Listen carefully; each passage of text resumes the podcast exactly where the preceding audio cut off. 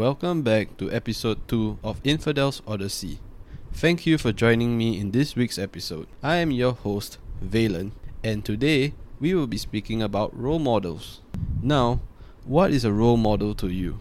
Someone whom you aspire to grow up and emulate, or someone that you see as a rival to you, whereby you are aiming to not only achieve what they had accomplished, but also wanting to surpass them as well. For me, the concept of role models was very foreign. Growing up in primary school, my classmates were name-dropping successful politicians, athletes, musicians, and business tycoons that they were trying to emulate. During that time, I felt that the idea of trying to emulate someone was relatively lame. I was just fine being myself and felt that there was no one worthy enough for me to look up to as a role model.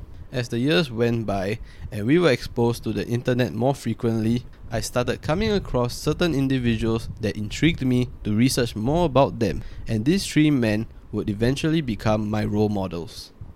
If you had listened to the previous episode, you would already know that the first person that I deemed worthy enough to be my role model is the legendary Portuguese football manager Jose Mourinho.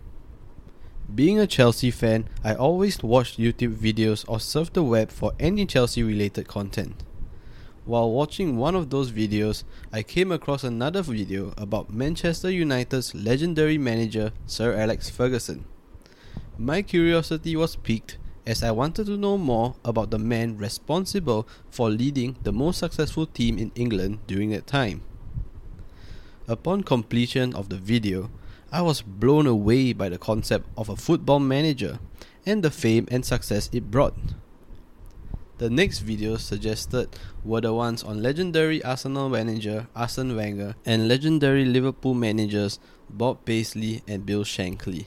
When I was done watching all the videos about those great football managers, I asked myself if my beloved Chelsea Football Club had any sort of manager that had similar statuses to those that I just watched. I did my research and eventually came across Jose Mourinho. At that point, he wasn't the manager of Chelsea Football Club anymore.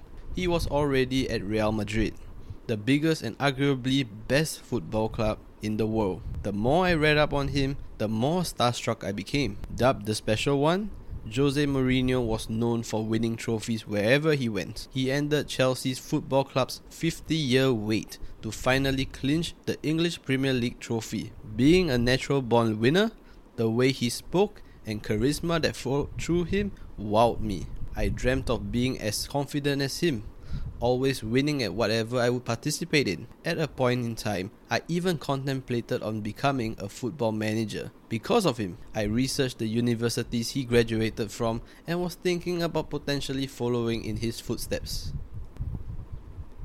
When he returned to Chelsea in 2013, I was so excited and watched nearly all the matches Chelsea played. For context, the timings here in Singapore for Chelsea football matches may range from 8:30 p.m. if I'm lucky to 4:15 a.m.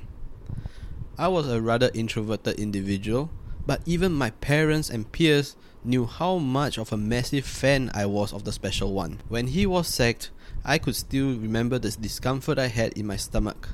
I had lost my appetite for a few days. Till this day, I am a fan of Jose Mourinho, and that will never change. He was the reason I used to always embed the number 1 on any jersey. The next person that joined my Mount Rushmore of role models was introduced to me whilst watching mixed martial arts pay-per-view event UFC 194. During that time, I wasn't a fan of combat sports. In fact, I was a pacifist. I was waiting frustratingly for my sibling to finish watching the fight. He was supporting the challenger at that time, Conor McGregor.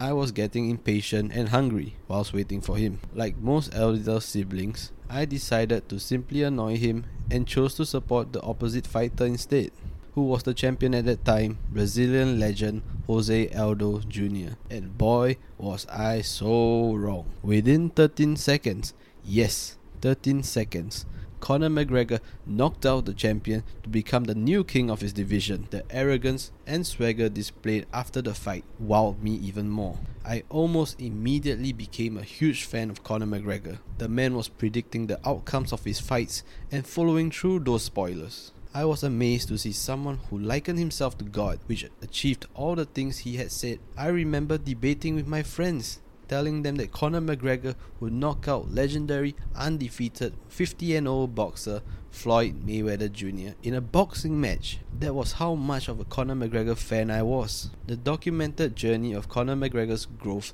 from a plumber to a multi-millionaire further strengthened my aspirations to be just like him, constantly calling out how his story will play out and following through it. The most recent addition to my list of role models is Iron Mike Tyson. Mike Tyson the boxer? The same one that infamously bit off the ear of his opponent? The same one that went to jail? Yes, yes, and yes.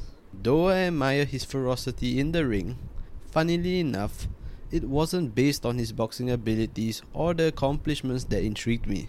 It was due to me being able to resonate with Mike Tyson's anxiousness of performing in front of a live audience. Just like Mike, I do get anxious when I need to conduct presentations in the public or even needing to meet new and unfamiliar people.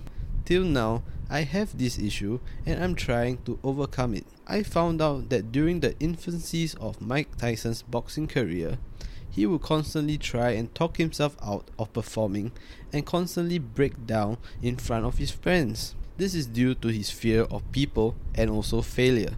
In the end, though it took a lot of convincing from his coaches, Mike Tyson ultimately did compete, and he is now known as one of the greatest boxers in history.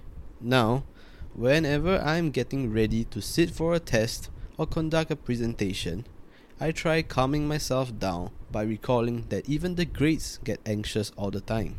I try to emulate that of a boxer, listening to music to hype me up as I imagine myself making my entrance to the ring. I also try to envision my success as somewhat similar to when a boxer wins by knockout, and the amount of euphoria that follows.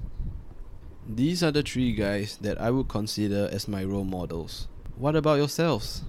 Do you think having a role model is a waste of time? Or does it motivate you to try and emulate or even surpass them? Well, it seems like I may have rambled on for quite some time now. Once again, I would like to thank all my listeners for taking the time to listen to me. New episodes on Infidel's Odyssey will be released every Wednesday at 8 p.m. Singapore time. With that, I bid you adieu, and remember, smile more, and don't take life too seriously.